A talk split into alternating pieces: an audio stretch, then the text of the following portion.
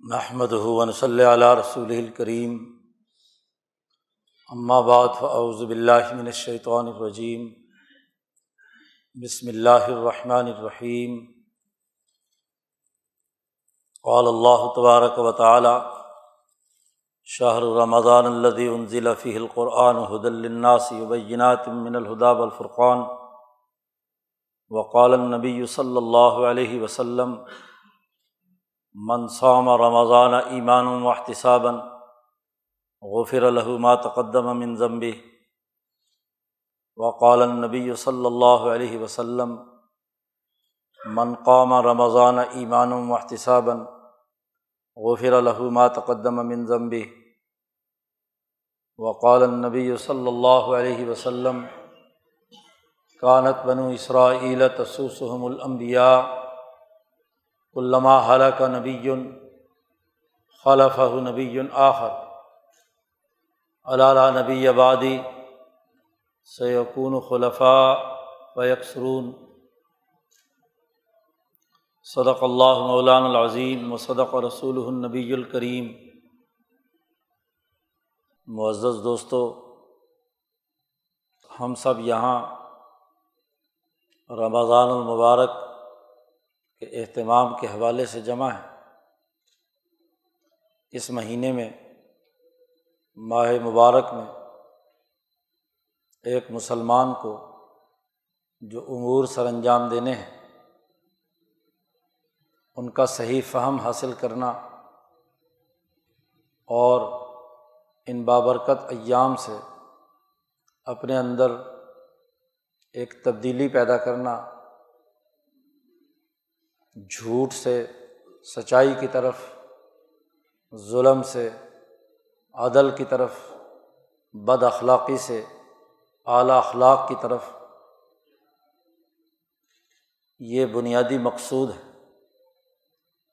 کفر و شرک سے نکل کر اللہ کی ذات کے ساتھ پورا یقین پیدا کرنے کا سفر، یہ رمضان مبارک کی اہم ساعت ہے۔ جن کو قیمتی بنانے کے لیے ہمیں جد وجہد اور کوشش کرنا ہے۔ اصل حقیقت یہی ہے کہ یہ جو بابرکت ایام ہے ان میں انسانی قلوب پر اللہ کی طرف سے جو انوارات اور رحمتیں برستی ہیں، ان کو سمیٹ لیا جائے اور اپنے آپ کے اندر ایک ایسی تبدیلی پیدا کی جائے جو اس کائنات کے خالق کے عالمگیر نظام پر ہمارے یقین کو پختہ کر دے۔ مسلمان وہ ہے جو یقین رکھتا ہے، ایمان نام ہے، یقین کا اور اذعان کا کہ اس کائنات کا عالمگیر نظام سوائے اللہ تبارک و تعالیٰ کے دنیا کی کوئی اور طاقت اور قوت نہیں چلا رہی۔ یقین کا سفر جو ہمارے لیے انتہائی ناگزیر ہے۔ اس بات کی حقانیت کا ہمارے دل و دماغ کے اندر اتر جانا، رچ بس جانا کہ ذات باری تعالیٰ ہی اس پوری کائنات کے نظم و نسق، اس کائنات کے تمام امور سر انجام دے رہی ہے اور اس نے جو احکامات اس دنیا میں بسر کرنے کے لیے ہمیں دیے ہیں۔ انسان دوستی سے متعلق ہوں یا خدا پرستی سے متعلق ہوں، ان کا عملی نظام قائم کرنا ہمارے فرائض اور ہماری ذمہ داریوں میں سے ہے۔ اس یقین کے اس سفر میں رمضان المبارک میں دو بڑے بنیادی اہم کام ہیں جو دین اسلام نے ہم پر لازم قرار دیے ہیں۔ سب سے پہلا اور بنیادی کام تو رمضان المبارک کے روزے ہے رمضان اسی لیے ہے کہ جس میں ہم صرف اور صرف اللہ کی رضا کے لیے، اللہ تبارک و تعالیٰ کی خوشنودی کے لیے، اس کی نعمتوں کا شکر ادا کرنے کے لیے روزہ رکھیں۔ روزہ صرف اور صرف اللہ کے لیے ہوتا ہے۔ انسانوں کے لیے نہیں ہو سکتا۔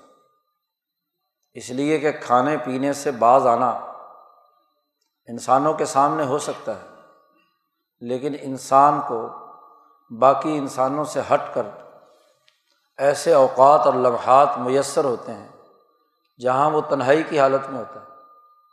وہاں سوائے اللہ کے اور کوئی نہیں دیکھ رہا۔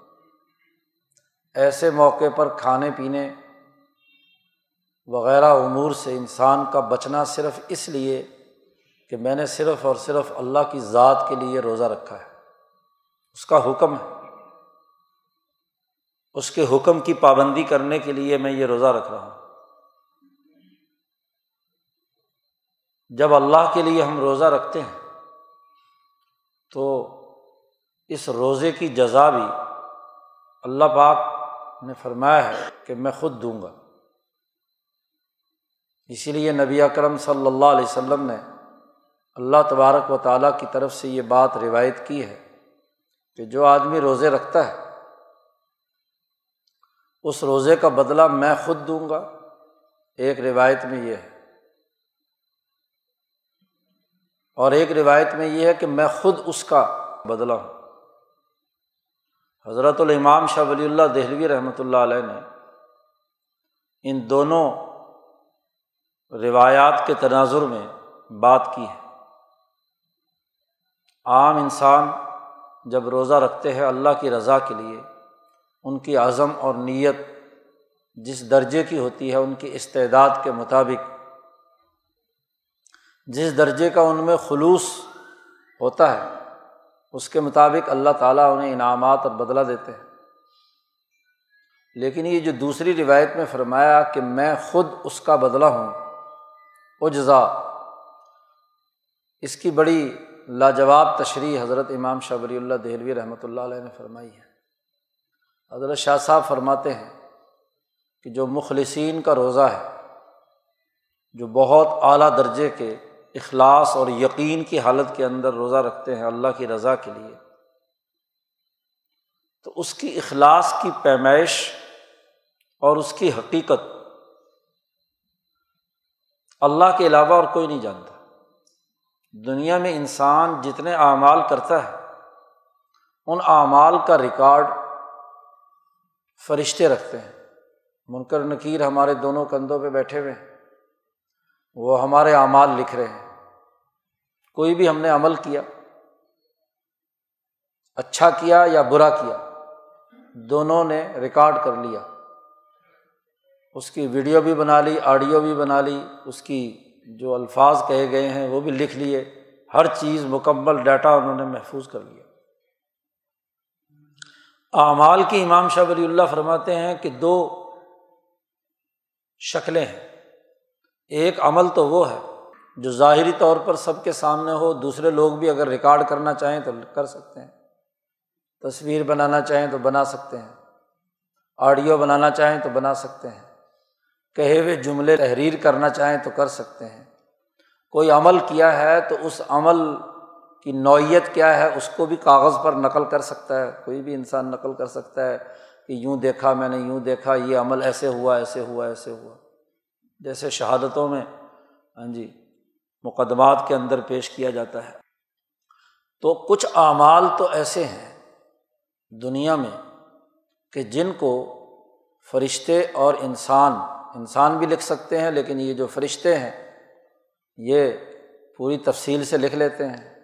اس کے مختلف زاویے، مختلف اس کی جو گہرائی، اس کے جو سائز، اس کے اعمال کی جو اخلاص کی ایک عام درجے کی حالت ہے، اس کا ادراک کر سکتے ہیں۔ لیکن روزہ ایک ایسا عمل ہے، خاص طور پر جو اخلاص کے اعلیٰ مقام پر پہنچ کر مشقت اور مصیبت کے ایک اہم ترین مرحلے سے گزر کر جو روزہ رکھا جاتا ہے۔ وہ حضرات جن کا تطل الجبروت یا ملکیت عالیہ کے تناظر میں جن کے روزے کی نوعیت ہوتی ہے، تو وہ روزہ اس عمل کی اخلاص کی جو پیمائش ہے، وہ فرشتوں کے بس کی بات نہیں ہوتی۔ اس کو لفظوں میں کیسے نقل کرنا ہے؟ اس کو ریکارڈ کیسے کر کے اس پر جو اللہ پاک نے ہر عمل پر بدلہ لکھا ہوا ہے، تو اس کا کیا بدلہ ملے گا؟ چونکہ فرشتے جب یہ ریکارڈ مرتب کرتے ہیں کہ یہ یہ اعمال فلاں کیے ہیں اور اللہ نے ہر عمل کے بدلے جزا یا سزا، اس کا ایک پورا ڈاکومنٹ ان کو دیا ہوا ہے کہ اس عمل کا یہ بدلا ہے، اس عمل کا یہ بدلا ہے، اس عمل کا یہ بدلا ہے۔ تو فرشتے ساتھ کے ساتھ کیلکولیشن بھی کرتے رہتے ہیں کہ یہ عمل کیا اور اس عمل کا یہ بدلا ہے۔ لیکن روزے کی ایک حالت ایسی ہے کہ اس کے اخلاص اور اس کی جو اصل حقیقی نوعیت ہے اس کی پیمائش کا کوئی طریقہ فرشتوں کے پاس نہیں ہے۔ اس کی بڑی ایک وجہ یہ بھی ہے کہ نہ فرشتے کو بھوک لگتی ہے، نہ فرشتے کو پیاس لگتی ہے، نہ اس کے اندر کوئی جنسی خواہش ہے۔ تو کس آدمی نے کس درجے میں اپنی بھوک کو کنٹرول کیا ہے؟ اس کی پیمائش فرشتے کے بس کی بات نہیں ہے۔ کس آدمی نے اپنی پیاس کو کس درجے میں کنٹرول کیا ہے؟ کس آدمی نے اپنی شہوت کو؟ تمام تر دوائی اور تمام تر جذبات کے باوجود اس نے اپنے آپ کو صرف اور صرف اللہ کے لیے اپنے نفس کو کنٹرول کیا ہے۔ یہ تینوں چیزیں چونکہ فرشتوں کے ادراک سے ماورا ہے نہ انہیں بھوک، نہ انہیں پیاس، نہ انہیں ہاں جی کوئی خواہش۔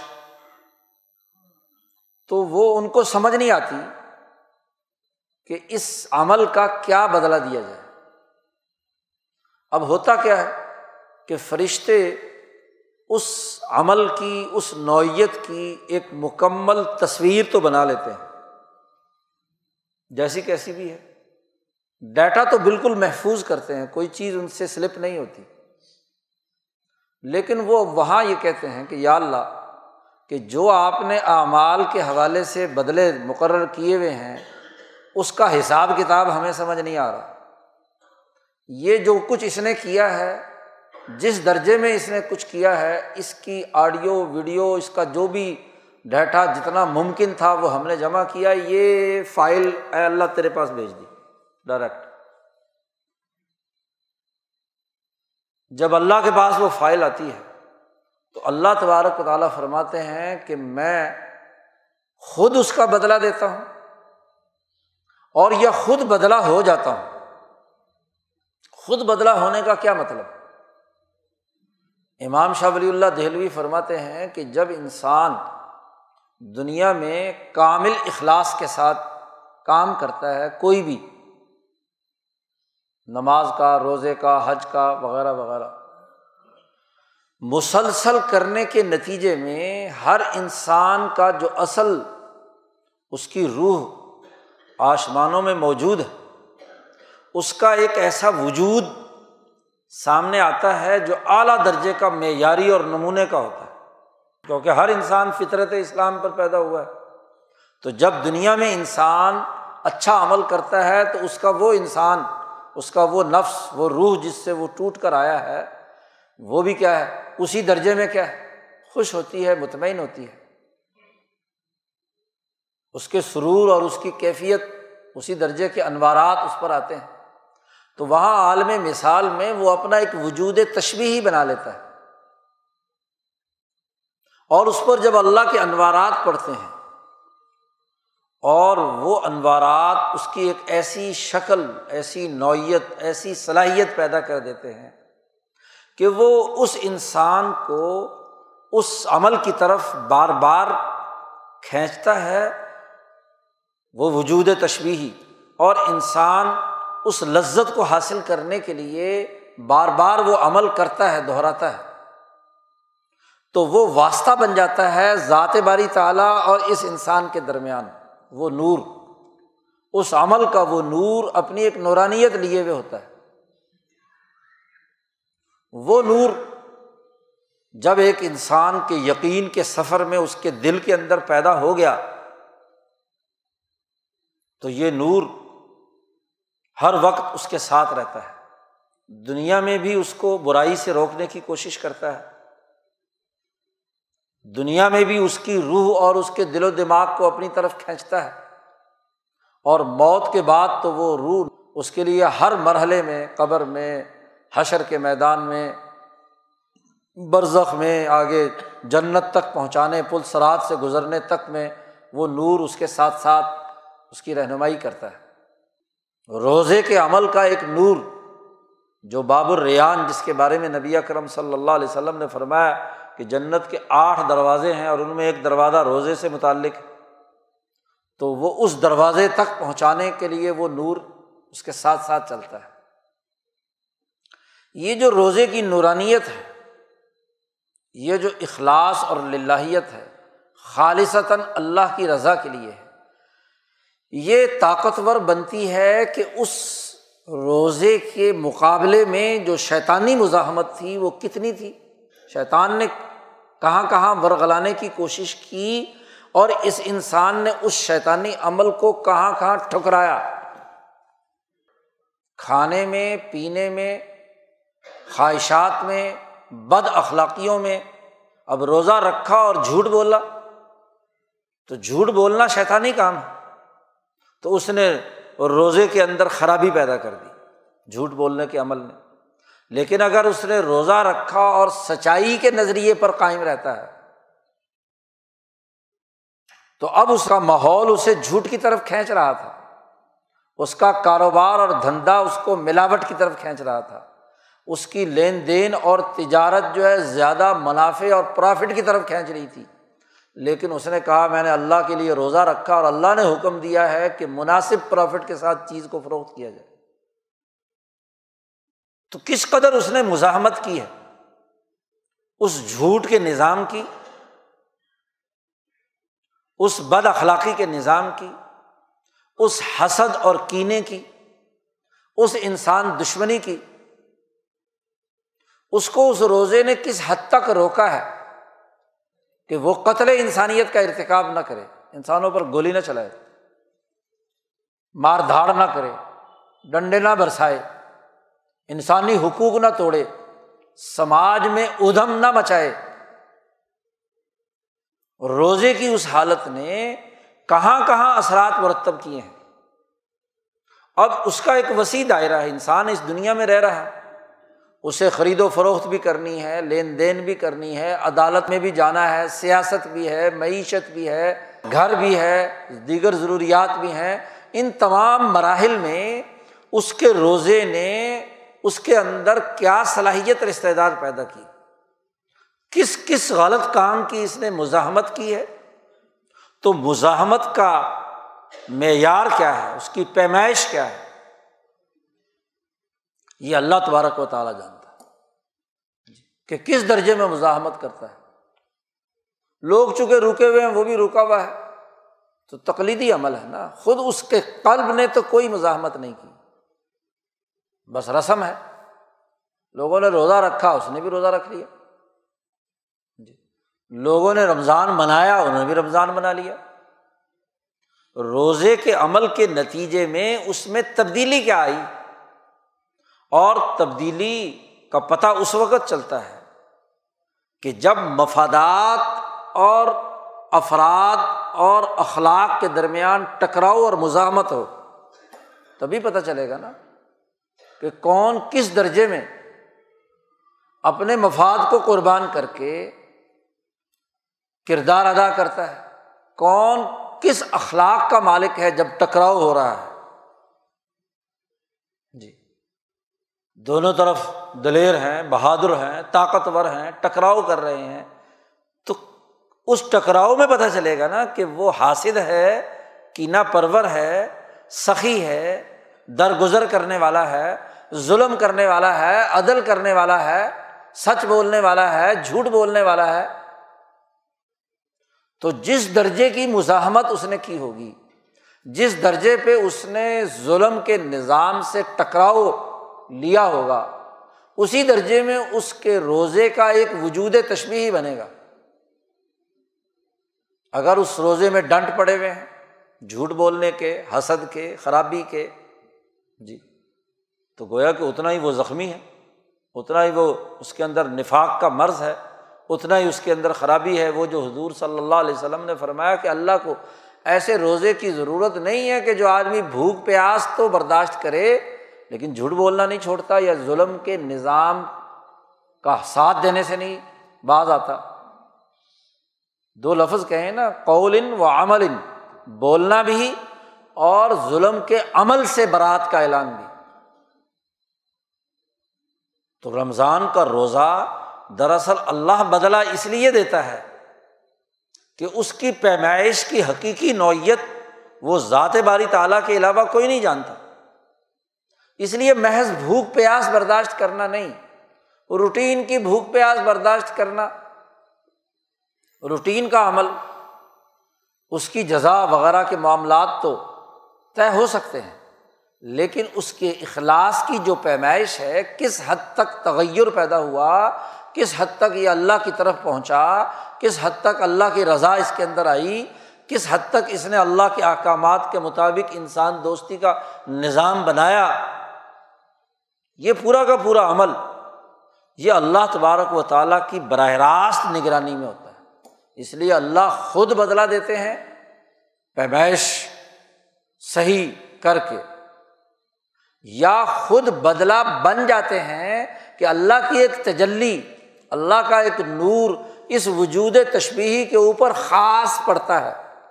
تو وہ ایک تجلی بن جاتی ہے یعنی اللہ تک پہنچنے کا ایک راستہ بن جاتا ہے۔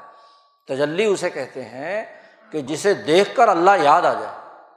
جی جو اللہ کی طرف رابطہ پیدا کرنے کا ذریعہ بن جائے، تو وہ جب عمل اپنی روحانی حالت میں ایک نور بن گیا اور اللہ کی خاص عنایت اس پر نازل ہوئی، تو وہ گویا کہ ایسا ذریعہ بن گیا کہ جیسے ہی وہ عمل یاد آئے گا تو انسان کو فوراً خدا یاد آئے گا۔ تو یہ عمل رمضان المبارک کا ہے۔ اب یہ روزہ جس درجے میں اخلاص کا حامل ہوگا، جس درجے میں مزاحمتی شعور رکھے گا، جس درجے میں اخلاص اور للہیت اللہ کی رضا کے لیے رکھے گا، اسی درجے میں اس روزے کی پیمائش ہوگی اور اسی کے نتیجے میں اس کو بدلا ملے گا۔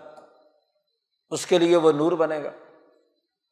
تو رمضان کا روزہ یہ رسم نہیں ہے، بلکہ رمضان کا روزہ ہر گزرتے سال کے ساتھ انسان کی روح کی ترقی اور اسے تجلی الہی کے ساتھ جوڑنے کا ایک ایسا رابطہ کار ہے، ایسا راستہ ہے کہ جس پر سفر کر کے انسان یقین کی اس منزل تک پہنچ سکتا ہے جو کامل ایمان کی صورت میں ایک مومن کی شناخت ہونی چاہیے۔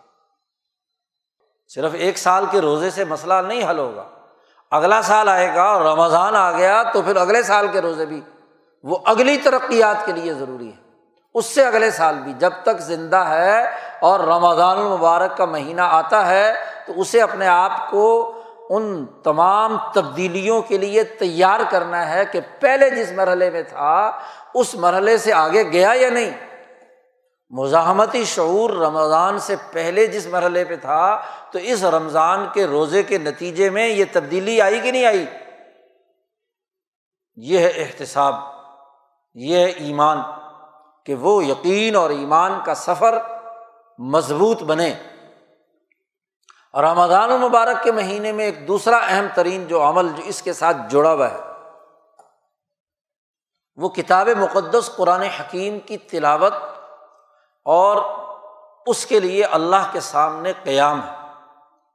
اس لیے فرمایا کہ جیسے روزہ رکھنا ایمان اور احتساب سے، غفر الح تقدم من ضمبی ایسے ہی منقامہ رمضان ایمان جس نے قیام کیا رمضان میں، اللہ کی رضا کے لیے قیام اللیل ایک اصطلاح ہے۔ یعنی نماز کی حالت میں قرآن حکیم کی تلاوت خود کرے یا تلاوت کی سماعت کرے۔ قرآن حکیم کی سماعت کرے۔ قیام اللیل کہلاتا ہے۔ تو یہ رمضان کے مہینے میں یہ قیام جو ہے، قرآن حکیم سے انسانی روح کا اور قلب کا تعلق، یہ بھی اس یقین کے سفر میں ایک بنیادی اور ناگزیر حیثیت رکھتا ہے۔ رمضان اور قرآن دونوں ایک دوسرے سے جڑے ہوئے ہیں، مربوط اس لیے قرآن حکیم کی تلاوت کثرت سے کرنے کا حکم دیا گیا۔ اس مہینے ماہ مبارک میں نبی کرم صلی اللہ علیہ وسلم کا معمول تھا کہ رمضان المبارک میں حضرت جبرائیل علیہ السلام سے قرآن حکیم کا دور کرتے تھے۔ ایک دوسرے کو سناتے تھے۔ نبی کرم صلی اللہ علیہ وسلم قرآن حکیم سناتے تھے جبریل علیہ السلام کو۔ اور جبریل علیہ السلام قرآن سناتے تھے نبی اکرم صلی اللہ علیہ وسلم۔ مدارسہ قرآن۔ تو قرآن حکیم کا سننا اور سنانا ایک دوسرے کو۔ یہ سنت عمل ہے۔ اور رات کے قیام میں اس کے لیے قرآن حکیم کو نماز میں پڑھنا یا سننا، یہ قیام اللیل ہے۔ اس کے اثرات بھی انسانی روح پر بہت گہرے مرتب ہوتے ہیں۔ جب ایک انسان رمضان کے روزے کے ذریعے سے اپنے قلب کو جوڑتا ہے، ذات باری تعالیٰ کی طرف یقین کے سفر پر روانہ ہوتا ہے، تو اس سفر کے لیے ایک علم چاہیے، ایک توانائی چاہیے۔ رمضان کے روزے نے تو بہیمیت کی تین چیزیں روک دی کھانا، پینا اور جنسی شہوات۔ یہ تو گویا کہ تخلیہ ہو گیا۔ جی کہ جسم میں سے جو نفسانی خواہشات اور حیوانی تقاضوں کے امور تھے، وہ جسم سے نکل گئے۔ اب سفر کرنا ہے، یقین کا سفر۔ تو اس یقین کے سفر کی غذا کیا ہے؟ روٹی نہیں کھانی، پانی نہیں پینا۔ شہوات نہیں پوری کرنی تو غذا کیا ہے؟ غذا قرآن حکیم۔ علم کا نور ہے۔ رمضان المبارک کے مہینے میں قرآن نازل کیا اسی لیے۔ شاہ رمضان اللہ ان ضلفی القرآن۔ قرآن حکیم رمضان کے مہینے میں نازل ہوا۔ تو علم چاہیے، غذا چاہیے نا۔ اب بہیمی غذا ختم ہو گئی۔ دن بھر اب اس کے ساتھ غذا صرف اتنی دی جائے گی کہ جس سے اس کی بہیمیت اور حیوانیت زندہ رہے، کیونکہ دنیا میں بغیر غذا کے رہنا تو ممکن نہیں ہے۔ لہٰذا اس کو سحر و افطار میں کھانے کے لیے مناسب غذا کا حکم دیا گیا کہ جس سے اس کی جسم کی جو ساخت ہے وہ برقرار رہے۔ حد سے بڑی ہوئی یہ تمام خواہشات ختم ہو جائیں۔ تو یہ تو تخلیہ ہو گیا۔ اب یقین کے اس سفر پر جانے کے لیے ہاں جی توانائی کی ضرورت ہے، غذا کی ضرورت ہے، روح کی غذا کیا ہے؟ ملکیت کی غذا کیا ہے؟ تو یہ ملکیت کی غذا کتاب مقدس قرآن حکیم ہے۔ اللہ کا کلام ہے۔ آدمی نے جس منزل پر پہنچنا ہوتا ہے، اس آخری منزل کا نشان اور وہاں تک کھینچنے والی توانائی چاہیے۔ گاڑی میں آپ پیٹرول ڈلواتے ہیں۔ جس منزل تک پہنچنا ہے، اتنا پیٹرول اس کے اندر ہوگا تو وہاں پہنچے گی۔ جی۔ خواہ راستے میں بھروانا پڑے یا پہلے سے ہی بھر کر چلے، تو جس منزل مقصود تک پہنچنا ہے، وہاں تک کے لیے توانائی چاہیے۔ اور اس یقین کے سفر کا آخری جو مقام یا پڑاؤ ہے، وہ ذات باری تعالیٰ تک رسائی ہے۔ ذات باری تعالیٰ تک وصول ہے۔ اس پر یقین کامل کا ہونا ہے۔ توحید کا رچ بس جانا ہے۔ اور توحید کے اس مرکز تک پہنچنے کے لیے، ذات باری تعالیٰ تک رسائی حاصل کرنے کے لیے ذات باری تعالیٰ کا کلام چاہیے۔ دنیا کی کوئی اور توانائی اور طاقت ذات باری تعالیٰ تک رسائی کا حامل نہیں ہو سکتی۔ وہ وہاں تک نہیں پہنچا سکتی۔ جو جتنی ہوگی اس درجے تک تو آپ کے ساتھ چلے گی۔ روٹی کھائی ہے تو اگلے چوبیس گھنٹے تک زیادہ سے زیادہ آپ کے ساتھ چل جائے گی۔ اور کوئی توانائی آپ کے اندر غیر معمولی ہوئی ہے تو چھ دن، سات دن آپ بھوک پیاس برداشت کر کے ایک حد تک جا سکتے ہیں۔ یا زیادہ سے زیادہ اس دنیا کی پچاس، ساٹھ سال کی زندگی میں وہ توانائی کام آ سکتی ہے۔ لیکن وہ توانائی جو انسانی زندگی کے تمام سفروں میں پورے مراحل میں، اس دنیا کے ساٹھ، ستر سال، سو سال کی زندگی میں، قبر کی جو بھی زندگی مقرر ہے، اس میں، برزخ میں، حشر میں، جنت تک، پورے سفر میں جو ساتھ رہے۔ اور وہ توانائی اتنی فاسٹ ہو، اتنی طاقتور اور مضبوط ہو کہ اس کے سامنے کوئی کسی قسم کی رکاوٹ یا مزاحمت اس کا راستہ نہ روک سکے۔ ایسی خالص تلاوت۔ اس لیے اس تلاوت کے لیے یہ لازمی قرار دیا کہ ویدا قری القرآن فسط میں لہو و انستو کہ جب قرآن حکیم کی تلاوت کی جائے تو توجہ سے سنو اور چپ ہو جاؤ۔ دو لفظ فرمائے کہ توجہ سے کان لگا کر سنو اور خاموش ہو جاؤ۔ انستو انسات بالکل چپ۔ زبان سے، دماغ سے، خیالات سے ہر چیز کو ساکن کر لو۔ اپنا پورا سسٹم باقی بلاک کر دو۔ نہ دماغ میں خیالات آئیں، نہ زبان سے گفتگو ہو، نہ اور جو تصورات اور توہمات ہیں وہ ہوں، سب اسٹاپ انسات بولنا اور باقی تمام چیزوں کا سننا، دنیاوی امور کو ختم کر دینا انسات کی حالت کامل تو یہ ہے۔ اور اس کا اولین درجہ کیا ہے؟ زبان کو بند رکھنا۔ اب اس انسات کی کیفیت، اس کی پیمائش یہ بھی ذات باری تعالیٰ کے علاوہ اور کوئی نہیں جان سکتا کہ کس نے کن کن چیزوں کی مزاحمت کر کے، کن کن خیالات کو روک کر، کن کن توہمات کو روک کر، کون کون سی ایسی باتیں جو زبان پر آنے والی تھی لیکن اس نے دبا لی یہ مزاحمت کا عمل بھی سوائے اللہ کے اور کوئی نہیں جانتا۔ کیونکہ مزاحمت مزاحمت میں فرق ہوگا۔ سن بھی رہے ہیں اور دماغ میں کوئی خیالی پلاؤ بھی پکا رہے ہیں۔ سن بھی رہے ہیں اور زبان سے نہ بول رہے ہوں، لیکن حلق کے معنویت سے بول رہے ہیں۔ کیونکہ جب کسی سے حدیث نفس پر بات ہو رہی ہوتی ہے اور آدمی سوچ رہا ہوتا ہے کہ فلاں نے یوں کہا، میں نے یوں کہا، میں نے یوں کہا، تو کہنا تو ہوتا ہے نا۔ جیسے ہم نماز میں کھڑے ہوتے ہیں تو اپنی شیخ چلی کی پلاؤ پکانا شروع کر دیتے ہیں۔ جی یوں گیا تھا، ایسے ہوا تھا، اس نے مجھے یوں کہا، میں نے اسے یہ جواب دیا، اس نے یوں کہا، میں نے یوں کیا۔ ہاں جی وغیرہ وغیرہ۔ انسات کا تعلق اس تمام پہلوؤں سے ہے کہ کس درجے میں اس نے اپنی ان چیزوں کو کنٹرول کیا ہے۔ کیا صرف ظاہری زبان بند رکھی؟ بالکل۔ ہاں جی خاموشی کے ساتھ سنا۔ ہاں جی اس نے کس درجے اپنی کھانسی کنٹرول کی؟ کس درجے اپنے تمام باقی حاجات کنٹرول کی؟ یہ نہیں کہ پورا مسجد کا حال کھانسی سے گونج رہا ہے۔ آواز ویسے نہیں نکالی تو ایسے نکال لی، اس نے کچھ نہ کچھ تو کانوں میں پڑنا چاہیے۔ تو یہ یہ نہیں انسات کس درجے کا ہوا؟ پورا مجمع کس درجے میں خاموش تھا؟ جی تو کہتے ہیں کہ یہ انسات کی نوعیت اور پھر کان کس درجے میں لگایا؟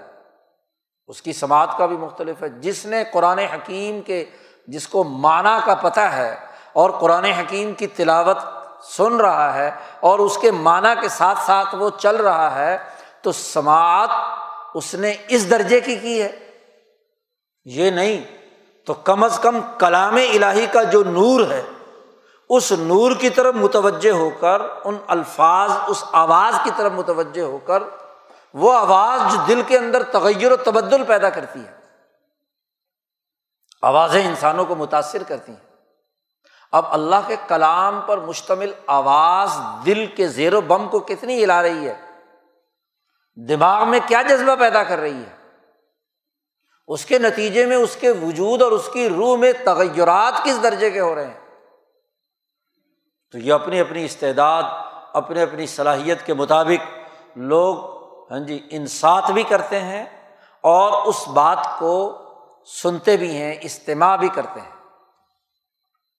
تو یہ جو سماعت اور انصاف یہ مختلف ہو سکتی ہیں، تو اس کا درجہ بھی سوائے اللہ کے اور کوئی نہیں جانتا۔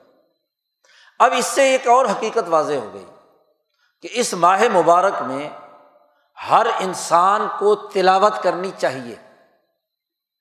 خود، اور اگر تلاوت کرنے کے بعد اس کا جی چاہے تو سماعت کرنی چاہیے۔ قری القرآن ہو تو اس کا سننا توجہ کے ساتھ، خاموشی کے ساتھ، دل پر اثر رکھ کر اس کی توجہ سے سماعت، یہ دو بنیادی کام ہے اور یہ سماعت اور قرآت اس کلام الہی کی ہے جو اپنی اصل شکل میں بغیر کسی تغیر و تبدل کے حضرت محمد مصطفیٰ صلی اللہ علیہ وسلم کے قلب اتھر پر نازل ہوا۔ جس میں آج تک کوئی ایک حرف کا تغیر و تبدل نہیں ہوا۔ لایاتی الباط علم بین یدئی ولا من خلفی تنزیل من حکیم حمید۔ اللہ کی طرف سے خالص نازل ہوا ہے۔ اور وہ بالحق انزل نہ ہو بالحق نزل۔ ہم نے حق کے ساتھ اس کو نازل کیا ہے۔ تو اپنی حقانیت کے ساتھ جو اوریجنل قرآن حکیم ہے، اس کی قرآت اور اس کی سماعت۔ اسی کے پڑھنے سے انسانی روح یقین کے سفر کی توانائی حاصل کرتی ہے اور وہاں پہنچتی ہے۔ اب یہاں ایک اور مغالطہ جو آج کل بہت زیادہ ہاں جی نام نہاد کچھ اسلامی اسکالر کے نام پر ہاں جی کیا جاتا ہے کہ جی بغیر سوچے، سمجھے، بغیر ترجمہ پڑھے، قرآن پڑھنے کا کیا فائدہ؟ کچھ تو اس انتہا پر پہنچ جاتے ہیں کہ پڑھنے کا کوئی ثواب نہیں ہے۔ یہ تو رٹے کے طوطے کی طرح بس پڑھ لینا ہی کیا ہے؟ یہ درست نہیں ہے۔ آپ کو اگر ترجمہ آتا ہے تو پڑھیں، ورنہ نہ پڑھیں۔ مطلب سمجھ رہے ہوں تو پڑھیں، ورنہ پڑھنے کی کوئی ضرورت نہیں۔ ایک تو اس انتہا پر چلے جاتے ہیں۔ اور کچھ ایسے نام نہاد اسکالر ہیں جن کی ویڈیو کلپ آج کل بڑے چل رہے ہیں۔ جی کہ جی کچھ نہ کچھ تو ثواب ہوتا ہے۔ اللہ کا کلام ہے، لیکن کامل اور مکمل فائدہ تبھی ہوگا کہ آپ ترجمے سے پڑھیں۔ بلکہ ایک تو کہ بھائی دیکھو، سات صورتیں پڑھ لی آپ نے۔ اور اگر ایک صورت ترجمے سے پڑھ لی تو وہ زیادہ اجر و ثواب کی باعث ہے سات صورتیں پڑھنے کی، کیا ضرورت ہے؟ اچھا وہ ایک صورت ترجمے سے آتی نہیں اس کو کیا دنیا بھر کی تمام لوگ جو قرآن حکیم کی عربی کا ترجمہ نہیں جانتے اور وہ قرآن حکیم کی نور کی توانائی لینا چاہتے ہیں، تو توانائی لینے کے لیے پہلی شرط یہ ہو کہ وہ ترجمہ جانے پہلے۔ اور کیا نماز کی حالت میں کھڑے ہو کر پہلے قرآن کھول کر ترجمہ ساتھ ساتھ پڑھتے رہے پھر اس کا فائدہ ہوگا۔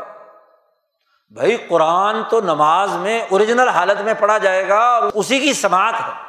قری القرآن فستم لہو انست سماعت اور خاموشی اسی اصل قرآن کے لیے ہے جو حضرت محمد مصطفیٰ صلی اللہ علیہ وسلم پر نازل ہوا، اس کا ترجمہ تو جانتے نہیں۔ اب ترجمے کی آپ نے لازمی شرط لگا دی۔ اب جناب، اس ترجمے کی شرط کی بنیاد پر کتنے لوگ ہیں جو ترجمہ جانتے ہیں؟ اور پھر انہیں ترجمہ یاد بھی ہو۔ یا تو مسلمانوں کے غلبے کے زمانے کے طور پر جہاں ہر مسلمان کے لیے عربی تعلیم حاصل کرنا لازمی تھی اور اس کے ذریعے سے اس کا فہم اس کو حاصل ہوتا تھا۔ یا تو آپ یہ کریں، اس سامراجی ڈھائی سو سالہ غلامی کے زمانے میں آپ نے عربی زبان یا کم از کم دین کی جو بنیادی لینگویج ہے وہ پڑھنا پڑھانا چھوڑ دیا۔ قرآن حکیم کی تعلیم و تربیت محض رسمی بنا دی۔ اور صرف اس حد تک کہ اس کا ہاں جی ثواب کے لیے کچھ حصہ پڑھ لیا جائے یا ترجمہ پڑھ لیا جائے، بس اس حد تک۔ ایک تو یہ خرابی پیدا کر سسٹم نے تمہیں قرآن حکیم کی اصل زبان سے واقفیت سے روک دیا۔ جبکہ آپ دیکھیے کہ دنیا بھر میں اصول اور ضابطہ ہے کہ کسی علم کی جو مدر لینگویج ہے، جب تک وہ نہ سیکھی جائے تو اس علم پر عبور اور کمانڈ حاصل نہیں ہو سکتی۔ اس کے کچھ حصوں سے فائدہ تو اٹھایا جا سکتا ہے۔ کمپیوٹر کی مدر لینگویج انگلش ہے۔ تو جب تک آپ انگلش اور اس کی بنیاد پر جو ڈیجٹ وجود میں آتے ہیں زیرو ون، اس کا پورا سسٹم نہیں سمجھتے، تو آپ اس علم میں کوئی کمال نہیں دکھا سکتے، اس کا صحیح فہم حاصل نہیں کر سکتے۔ تو اب ہونا تو یہ چاہیے تھا کہ ایک مسلمان جب ایمان لایا تو ایمانیات کی مدر لینگویج کیا ہے؟ کتاب مقدس، قرآن حکیم، عربی زبان، تو وہ عربی زبان پر عبور حاصل کرے اور پھر ہی صحیح طور پر ترجمے سے مطلب اخذ کر سکتا ہے۔ قرآن حکیم اپنے فہم اور شعور کے لیے دو بڑی بنیادی چیزیں پیش نظر رکھتا ہے۔ انسان نے سفر کرنا ہے۔ اس کے جو دونوں دائرے ہیں، ملکیت اور بہیمیت کے دونوں نے سفر کرنا ہے۔ یہ بات بڑی اہم ہے، توجہ سے سنیے کہ ان دونوں دائروں نے سفر کرنا ہے۔ انسان میں بہیمیت اور اس کا جسم ہے۔ انسان میں ملکیت ہے کہ روح ہے اس کے جسم میں۔ دونوں کو اس توانائی کے ذریعے سے سفر کرنا ہے۔ اور دونوں کے سفر کی توانائی کا مرکز اور منبع عقل اور عشق ہے۔ روح کا کمال، ملکیت کا کمال عقل کی بلندی ہے۔ کیوں؟ کہ قرآن ایک علم ہے اور علم عقل کا تقاضا کرتا ہے۔ علم کو جب تک عاقلانہ فہم کے ساتھ اور شعور کے ساتھ نہ سیکھا اور سمجھا جائے، تو وہ عقل کامل نہیں ہوتی، وہ توانائی کے اس مقام اور مرتبے تک نہیں پہنچا سکتی۔ اور اسی طرح دوسری اہم ترین چیز، انسان کے جسم کا جسمانی نظام، حیوانی نظام ہے۔ اس کے لیے عشق چاہیے۔ عشق وہ ہوتا ہے جو پورے وجود میں سر سے پاؤں تک پورے جسم کے اندر کرنٹ دوڑا دیتا ہے۔ ہمت بلند کرتا ہے۔ جسم کی طاقت اور قوت۔ تو عاشقانہ جذب چاہیے اور عاقلانہ فہم چاہیے۔ اب عاقلانہ فہم اور عاشقانہ جذب کے لیے لازمی اور ضروری ہے کہ ان دونوں دائروں میں کتاب مقدس قرآن حکیم کے ساتھ تعلق قائم ہو۔ اسی لیے اللہ نے دو باتیں کہی ہیں۔ ایک تو سنو اور ایک چپ رہو۔ عشق انسان کے اندر جب اپنے معشوق اور محبوب کے ساتھ انسان پہنچتا ہے رسائی حاصل کرتا ہے، تو وہ وہاں ٹھہرنا چاہتا ہے۔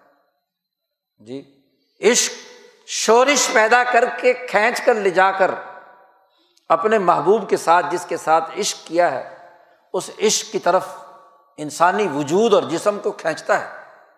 اور عقل، انسانی وجود کی روح جو ہے، اسے کھینچ کر علم کے اعلیٰ مقام تک پہنچاتی ہے۔ عقل کا نتیجہ علم اور شعور ہے اور عشق کا نتیجہ ہمت اور جذبہ اور عمل کی اعلیٰ ترین صلاحیت پیدا کرنا ہے۔ جس میں عشق نہیں، اس میں عمل صحیح نہیں ہے۔ جس میں عقل نہیں، اس کا علم صحیح نہیں۔ تو عقل قرآن حکیم سے حاصل ہوتی ہے۔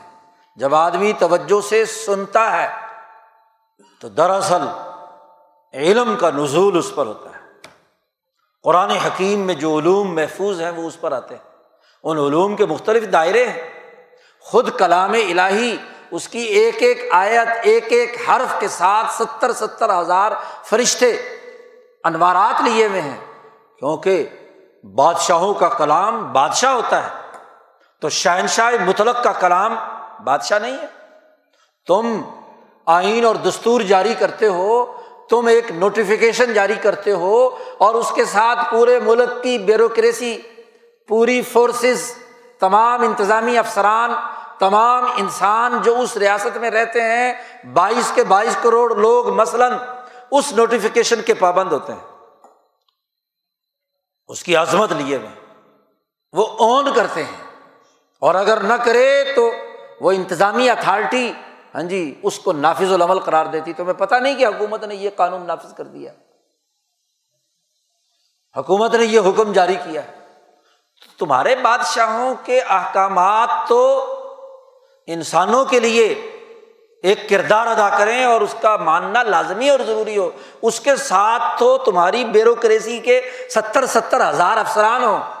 تو کیا اللہ کا کلام اس کے ہر آیت اور ہر لفظ اور ہر حرف کے ساتھ جو نیکیوں کی بات نبی اکرم صلی اللہ علیہ وسلم نے فرمائی ہے، اس کے ساتھ ستر ہزار فرشتے تو تعداد کی زیادتی بتلائی ہے۔ پتہ نہیں کتنے لاکھوں، ستر لاکھ فرشتے ان کے ساتھ ہوتے ہیں۔ اور جب ایک انسان توجہ کے ساتھ سماعت کرتا ہے مطلب سمجھ نہ بھی آئے، سماعت کرتا ہے۔ تو جو نقطۂ نورانی اس انسان کی روح میں ہے، اس نقطۂ نورانی کا اس نور کے ساتھ ایک رابطہ پیدا ہوتا ہے۔ اور یہ نور اس کے اندر توانائی پیدا کرتا ہے۔ جاہل سے جاہل آدمی جب عشق کرے تو عشق کی کوئی زبان ہوتی ہے۔ عشق کا کوئی مطلب ہوتا ہے۔ جسے عشق لگ جاتا ہے، وہ زبان کوئی بھی ہو، وہ لگن ہوتی ہے۔ وہ وجود میں چنگاری بھری ہوئی ہوتی ہے۔ زبان بھی ایک نہیں ہوتی، نسل بھی ایک نہیں ہوتی، طبقہ بھی ایک نہیں ہوتا، لیکن جہاں عشق لڑ گیا لڑ گیا۔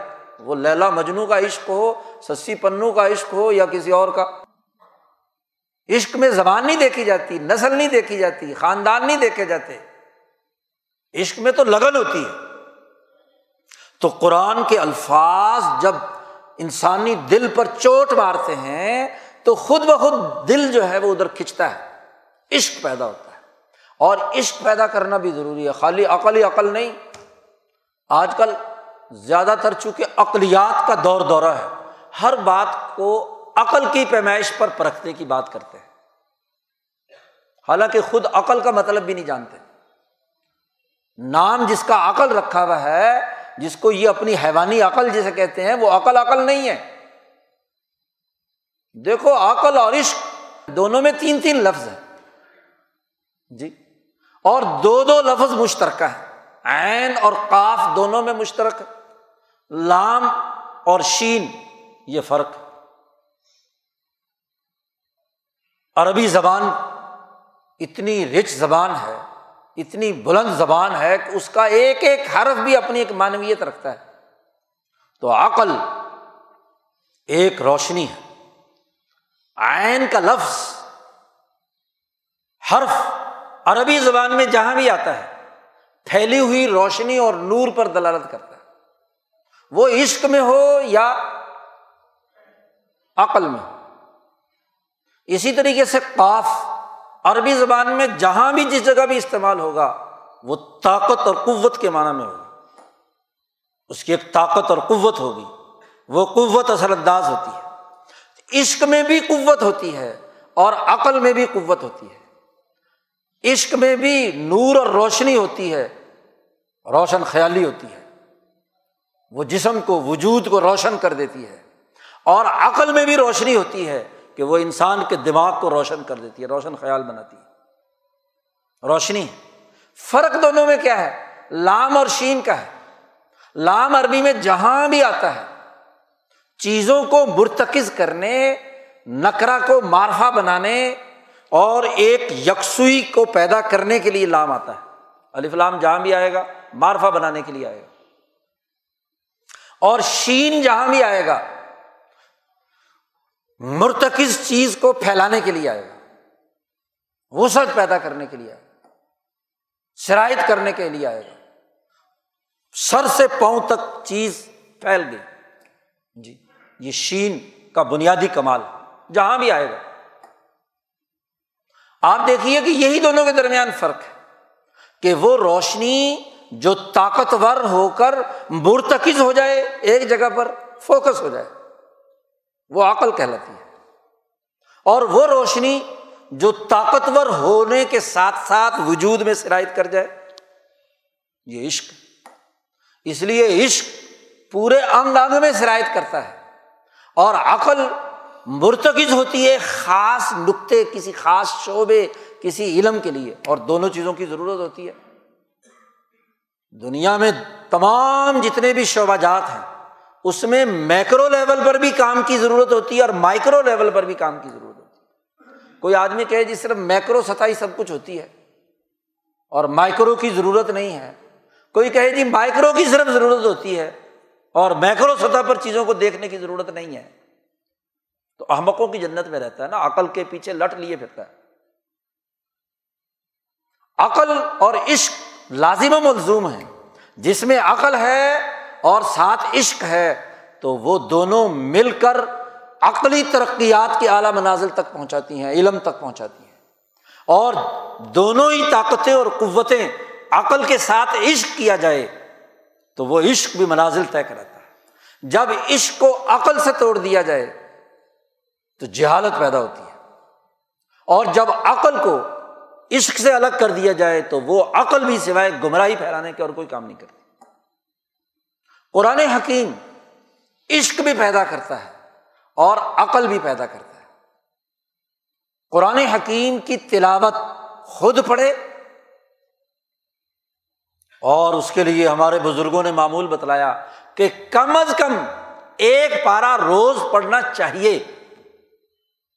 یہ جو تیس پاروں کی تقسیم ہے، یہ بھی اسی بنیاد پر ہے کہ ایک مہینے میں تیس دن ہے تو ایک مسلمان کو روزانہ ایک پارا کی تلاوت کرنی چاہیے۔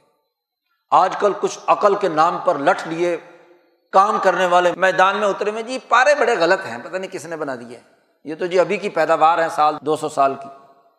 اور اس نے کوئی نئی پاروں کی اپنی تقسیم بنا کر ہاں جی توڑ پھوڑ کر دیا پورا نظام۔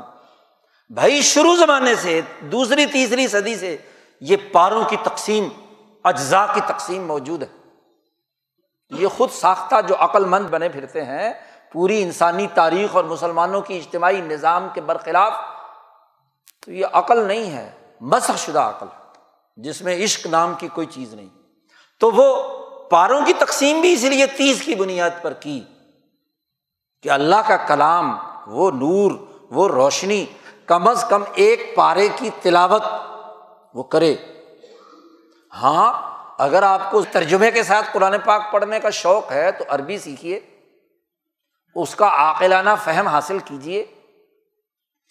اور عاشقانہ جذب اس کے ساتھ پیدا کیجیے۔ تو پھر تو نتیجہ نکلے گا۔ اور اگر پڑھنا پڑھانا تو کچھ نہیں ہے۔ نصاب انگریزوں کا بنایا ہوا۔ نو بادیاتی دور کا، غلامی کا نصاب مسلط رکھنا ہے۔ قرآن کی تعلیم کو ہاں جی کوئی حیثیت دینے کے لیے تیار نہیں ہے۔ اور نئی کہانی شروع کر دی کہ جی قرآن کو با ترجمہ یونیورسٹیوں میں پڑھایا جائے گا۔ بہت مختصر سا ایک گھنٹے کا وقت اور قرآن کا ترجمہ پورا پڑھایا جائے گا۔ اور پھر ترجموں کا حال بھی ذرا دیکھو کہ ترجموں کی حالت کیا ہے؟ ناقص، ادھورے غیر قابل قبول، عربی آیات اور جملوں کی ساخت سے کوسوں دور، ترجمہ نگاری کے نام پر ترجمے مارکیٹ کے اندر پھیلے ہوئے ایک آدمی ایک ترجمہ کر رہا ہے، دوسرا دوسرا کر رہا ہے، تیسرا تیسرا کر رہا ہے، پتہ نہیں کیا۔ اب جس نے کئی ترجمے پڑھ لیے تو وہ تو انہیں میں الجھا رہے گا کہ بھائی کس کا ترجمہ صحیح ہے۔ نس تو نہیں بدلی جا سکتی، قرآن کے الفاظ تو نہیں بدلے جا سکتے۔ وہ تو ایک ہی ہوں گے جو تلاوت بھی کرنے اور سماعت بھی کرنے۔ ہیں اور اگر تلاوت صرف ترجمے کی ہوگی، تو جی کس کا ترجمہ؟ اس وقت بیس پچیس ترجمے اردو کے چل رہے ہیں۔ تو ان میں سے کون سا ترجمہ پڑھنا ہے؟ اور کیا اس ترجمے میں وہ ترجمہ نگاری پوری ہوئی؟ کیا وہ عاقلانہ فہم یا عاشقانہ جذب کے تحت ترجمہ ہوا ہے؟ نہیں۔ حضرت شیخ الہند مولانا محمود حسن رحمۃ اللہ علیہ نے جب قرآن حکیم کا ترجمہ فرمایا، زبان کے تغیر و تبدل کے تناظر میں، تو وہاں حضرت نے یہاں کے ترجموں کا بھی ایک تنقیدی مطالعہ مرتب کیا تھا، ایک یادداشت میں۔ اور وہاں ان ترجموں میں جو جو خرابیاں کی گئیں، جملے کی ساخت بدل گئی مطلب مفہوم بدل گیا حاشیے میں جو فوائد لکھے گئے وہ خود ساختہ ہاں جی جو قرآن کے الفاظ کے اندر بات شامل ہی نہیں ہے، وہ اس کے اندر داخل کر دی گئی۔ تو قرآن حکیم سے محروم کرنے والے یہ سکالر ذرا اپنی جائزہ تو لیں کہ یہ عقل کا کام کر رہے ہیں یا دین کا کام کر رہے ہیں۔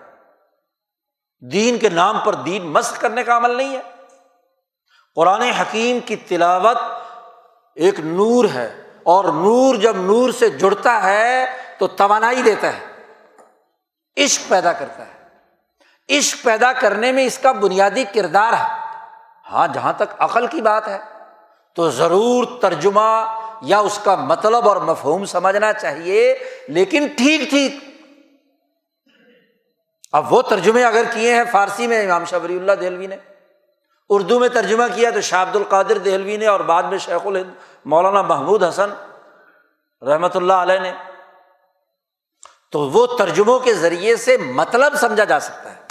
پھر ایک اور بات بھی سمجھنی چاہیے۔ وہ یہ کہ دنیا میں جو قوانین اور دساتیر ہیں، ان کا تعلق تو صرف احکامات تک محدود ہے۔ قانون بنایا، ایک حکم جاری کیا، یہ کرنا ہے، یہ نہیں کرنا۔ کسی یونیورسٹی کا انتظامی ڈھانچہ بنایا انتظامی طور پر یہ پڑھانا ہے، یہ نہیں پڑھانا۔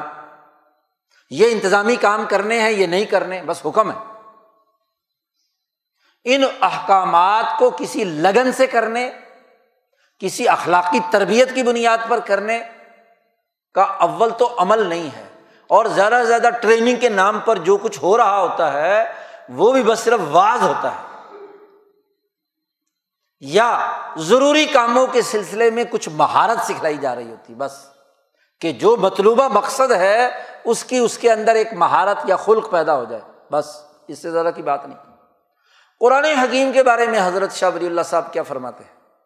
کہ پورے قرآن حکیم کا جائزہ لیا جائے، تو اس قرآن حکیم میں ایک علم الحکام ہے، ایک علم المقاسمہ ہے، اور ایک علم التذکیرات ہے۔ ماضی حال اور مستقبل سے۔ علم الحکام کا دائرہ بہت تھوڑا سا ہے۔ علامہ سیوتی کے مطابق پانچ سو آیات ہے اور اگر تکرار ختم کیا جائے تو اس سے بھی کم آیات بنتی ہیں۔ احکامات تو چند ہیں۔ اور حکم کو معلوم کرنے کے لیے قانونی عقل کا ہونا ضروری ہے۔ قانونی عقل کے بغیر حکم کا فہم حاصل نہیں ہو سکتا۔ ترجمے سے یہ حاصل نہیں ہو سکتا، یاد رکھو۔ خود ترجمہ نگار اردو کے سب سے پہلے ترجمہ نگار، اور جن کے ترجموں پر تمام اردو بولنے والوں کا اتفاق، وہ شاہ عبد القادر دہلوی رحمۃ اللہ علیہ۔ اور سب کا اتفاق ہے کہ اگر اردو زبان میں قرآن نازل ہوتا تو موضح قرآن کی صورت میں نازل ہوتا ہے اس اردو زبان میں ہوتا۔ ہے اتنی جامع ترجمہ ہے۔ تو حضرت اس کے مقدمے میں صاف طور پر لکھتے ہیں کہ ترجمہ میں نے کیا ہے۔ ترجمے سے مطلب اور مفہوم سمجھ میں آتا ہے۔ لیکن اس کے احکامات قرآن حکیم کے سمجھنا، جب تک قانونی فہم رکھنے والا کوئی عالم نہ ہو، اس وقت تک قانونی نظام اس کا سمجھ میں نہیں آ سکتا۔ یہاں عجیب تماشا ہے۔ جو ترجمہ نگاری، ترجمے کی بنیاد پر گفتگو کرتے ہیں قرآن کی، کچھ ترجمے یاد کر لیے اور ترجمے یاد کر کے قانون ساز بن گئے۔ قانون میں مداخلت شروع کر دی۔ جو قانون پوری امت کے فقہا، محدثین اور اولیاء اللہ نے پچھلے چودہ سو سال سے قرآن سے سمجھ کر، جس پر لاکھوں کروڑوں زندگیاں اور ان کی روحیں اور ان کے دل و دماغ جن پر ہاں جی خرچ ہو چکے، آج چند بزرگ جمر کھڑے ہوتے ہیں ہاں جی نئے نئے، اور وہ کہتے ہیں یہ حکم تو یوں نہیں، یوں ہے۔ جی۔ اور انہوں نے آ کر احکامات کے پورے نظام کے اندر دخل در معقولات شروع کر دی۔ ان کے فہم کا اندازہ تو ان کے ترجمے سے ہوتا ہے کہ عربی زبان کی بنیادی ساخت سے ہی یہ آگاہ نہیں ہے کہ ترجمہ کرتے وقت جو غلطیاں کی ہیں۔ تو علم الحکام اگر کسی نے سمجھنے ہیں تو وہ علم حاصل کرے۔ دروازہ بند نہیں ہے۔ اس کے لیے کوئی پاپائیت کے درجے کا معاملہ نہیں ہے، نہ کوئی برہمنیت ازم ہے۔ ایک صاحب بڑے انقلابی ہاں جی گفتگو کرتے ہوئے کہتے ہیں کہ جی اسلام میں مولویوں کی کیا ضرورت ہے؟ پاپائیت کی کیا ضرورت ہے؟ قرآن ڈائریکٹ سمجھو۔ بسم اللہ پڑھو، سمجھو کس نے دروازے بند کیے ہیں۔ لیکن اس کے سمجھنے کے لیے جو عاقلانہ فہم چاہیے، جو علوم چاہیے، جو استعداد چاہیے، اس کا پورا نصاب ہے۔ اس کے پورے پڑھ کر آؤ، تو کس نے بند کیا ہے؟ یہ کوئی نسلی مذہب بھی نہیں ہے کہ خاص نسل کے لوگ ہی اس کے عالم بنیں گے۔ یہ خاص قسم کے لوگ ہی اس کے بارے میں کیا ہے؟ احکامات پر رائے زنی کریں گے، دروازے کھلے ہوئے ہیں۔ اگر ایک معمولی خاندان کا فرد مفتی اعظم، مفتی کفایت اللہ بن سکتا ہے، علم کے ان درجات کو حاصل کر کے، جب حاصل کیا فہم قرآن حکیم کا، تو جس اعلیٰ مقام پر وہ پہنچے ہیں۔ کتنے ہی لوگ ہیں، تو اس کے لیے کوئی حد بندی نہیں ہے۔ لیکن پہلے وہ علم تو حاصل کرو۔ علم حاصل کیا سرکار کا، علم حاصل کیا سرکار کی خدمت کا، علم حاصل کیا انگریزوں کی خوشامد کا، علم حاصل کیا نام نہاد اس ظالمانہ مینجمنٹ کا جو سرمایہ پرستی کو سوسائٹی پر مسلط ہوتی ہے، وہاں سے ریٹائر ہوئے۔ اب ترجمہ نگار بن کر احکامات کے اوپر رائے زنی کر رہے ہیں۔ اس سے بڑی خرابی کیا اور کیا بات۔ علم الحکام کے لیے جو عاقلانہ فہم ضروری ہے اس کے لیے وہ تمام علوم چاہیے جس میں سماجیات پر عبور ہو، سیاسیات پر عبور ہو، تاریخ پر عبور ہو، فلسفے میں واقفیت ہو، قانون سازی کے بنیادی اثاثی قوانین کے ڈھانچے پر عبور حاصل ہو، فقہ اصول فقہ پر عبور ہو، تفسیر اصول حدیث پر عبور ہو اور عربی صرف اور نحو، عربی زبان کی ساخت، اس کے انداز، اس کے اسلوب، لفظ کے استعمالات، یہ تمام چیزیں معلوم ہوں تو پھر کہیں جا کر قانونی حکم کی حقیقت و ماہیت کا عاقلانہ فہم حاصل ہو سکتا ہے۔ اب اگر ترجمے میں یہ شرط لگا دی جائے کہ سب کے سب لوگ جب تک یہ فہم حاصل نہ کرے تو قرآن نہ پڑھے اس کا مطلب قرآن سے روکنے کا راستہ ہے نا یہ؟ تلاوت سے روکنے کا راستہ ہے نا؟ تراوی کا انکار کرنے کے لیے یہ ہے۔ یہ سامراجی حربہ ہے۔ اسی طرح جب علم الحکام بنیادی طور پر اس کے لیے عاقلانہ فہم کی ضرورت اور استعداد تو اس علم الحکام پر مختلف فرقوں اور جماعتوں کی طرف سے جو قانونی سوالات اٹھے ہیں اور ان قانونی سوالات کے جوابات قرآن نے دیے ہیں، جس کو علم المقاسمہ کہا جاتا ہے تو اصل علم الحکام کے سمجھنے کے لیے جو درجہ چاہیے، تو علم المقاسمے کے لیے تو اس سے بھی آگے کا درجہ چاہیے کہ آپ کو یہودیت کا پورا پس منظر، اس کی تاریخ، اس کا قانونی نظام، اس کا سماجی ڈھانچہ، اس کی ارتقاء کی پوری تاریخ معلوم ہو تو پتہ چلے کہ یہودیوں کے سوالات کس پہلو سے قانونی طور پر ہوئے اور قرآن نے اس کا کس پہلو سے قانونی جواب دیا؟ عیسائیت نے کس پہلو سے کیا ہے؟ اس کا عیسائیت کا پورا نظام، اس کا قانونی ڈھانچہ، اس کا سماجی نظام، اس کا سیاسی نظام وہ معلوم ہوگا تو اس کے مقاصمے کے اصول پر اس کے سوالات جو شکوک و شبہات قرآن نے نقل کیے ہیں، ان کی حقیقت و ماہیت سمجھ میں آئے گی اور اس کا جو جواب دیا ہے وہ سمجھ میں آئے گا۔ اسی طرح مشرقین ہے ان کا پورا نظام، ان کی تاریخ، ان کا تمام علوم اسی طرح منافقین کے رویے اور ان نفاق کی حالت کے اندر مختلف قوموں میں کیا حالتیں ہوتی ہیں، تجزیہ ہوگا تو ان کے جوابات معلوم آئیں گے۔ تو علم المقاسمہ سمجھنے کے لیے بھی براہ راست اس قانونی نظام سے واقفیت ضروری ہے۔ خالی ترجمے سے نہ علم المقاسمہ سمجھ میں آئے گا، نہ علم الحکام سمجھ میں آئے گا۔ ہاں انسانیت کے لیے جس کی ضرورت وہ ہے علم التذکیر۔ یہ تذکیر ہر انسان کے لیے ہے۔ علم تذکیر تذکیرات ثلاثہ، ماضی، حال اور مستقبل کے اعتبار سے تمام چیزیں ہر عام آدمی کے لیے ہے۔ چاہے وہ ترجمہ جانتا ہے یا نہیں جانتا۔ وہ جب تلاوت کرے اور تذکیر کی نیت سے، نصیحت حاصل کرنے کی نیت سے وہ کرتا ہے۔ ماضی کے واقعات ایک دفعہ پڑھ لیے ترجمے کے ساتھ، مثلاً موسا علیہ السلام کا قصہ پڑھ لیا جو قرآن میں آیا ہے۔ ابراہیم علیہ السلام کا قصہ ایک دفعہ پڑھ لیا تو قصہ یاد ہو گیا نا۔ فرعون جو حالات ہیں وہ سامنے آ گئے نا۔ نمرود کا پتہ چل گیا نا، ماضی کی تاریخ کا۔ اور قرآن کے یہ جو تذکیرات میں سے ہیں کہ دیکھو یہ میں نے درخت پیدا کیا، تو درخت کا پورا نظام، اس کا علم، اس کی جو وہ استعمالات جو عام انسان کرتا ہے، قرآن نے اسی عقل کی بنیاد پر ہی تو گفتگو کی ہے۔ عوامی عقل کو سامنے رکھ کر گفتگو کی ہے۔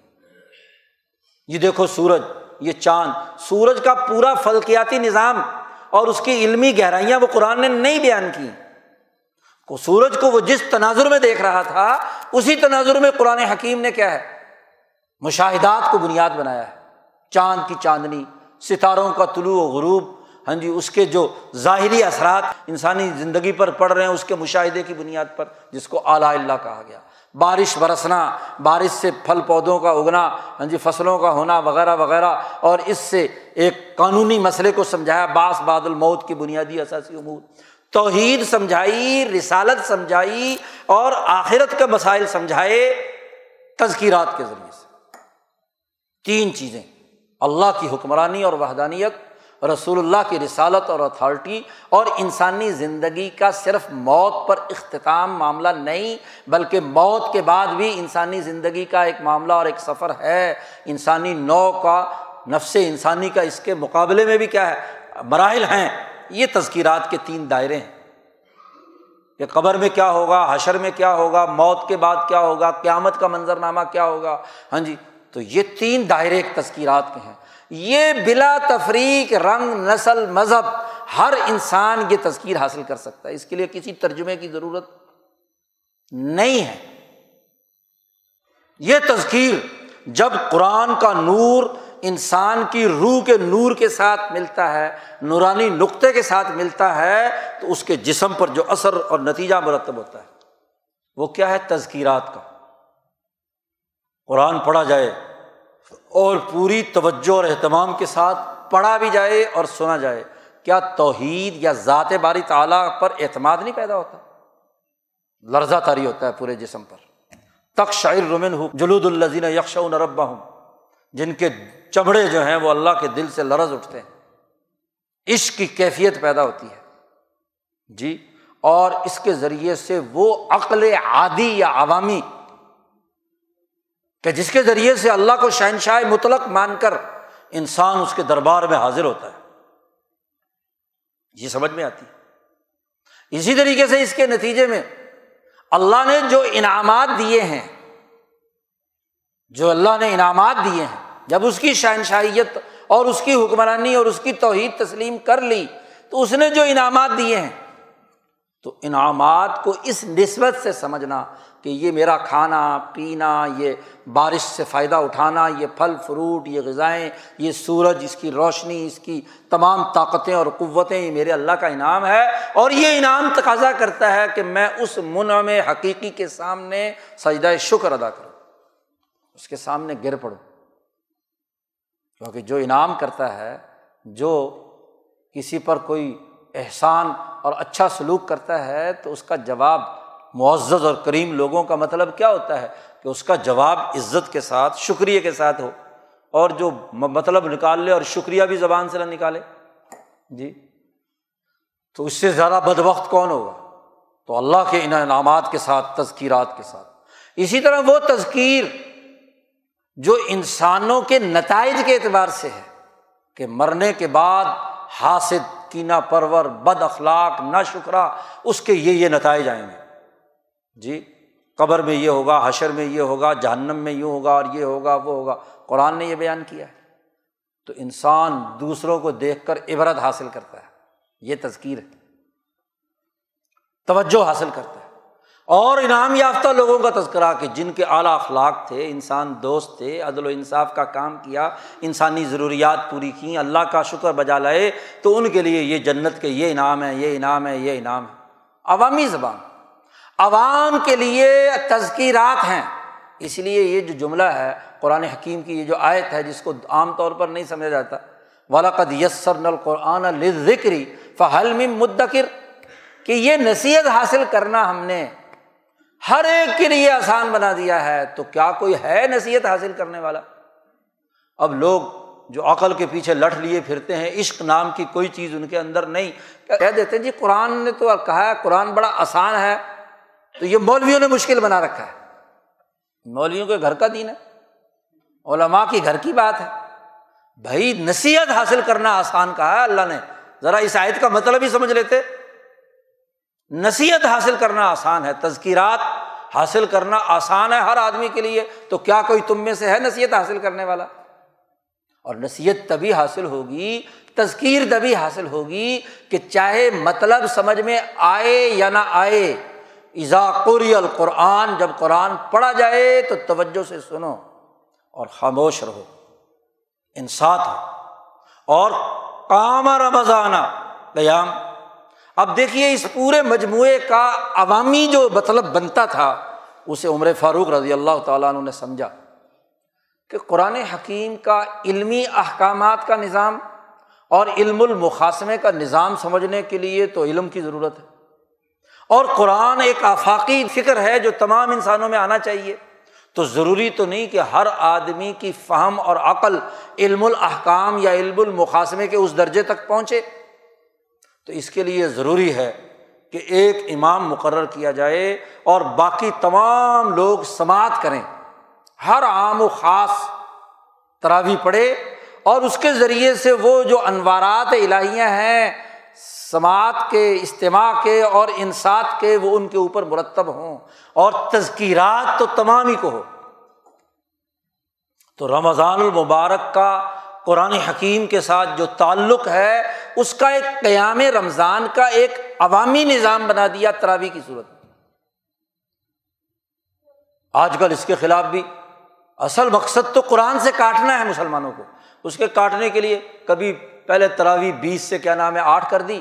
اور آج کل ماشاء اللہ کرونا کے نام پر ہرمین شریفین میں دس رکاتے ہو گئی کون سی وہی نازل ہوئی ہے؟ کبھی چودہ سو سال میں مسجد نبوی اور مسجد حرام میں بیس سے کم رکعت کی تراوی نہیں ہوئی۔ کوئی سال ایسا نہیں ہے۔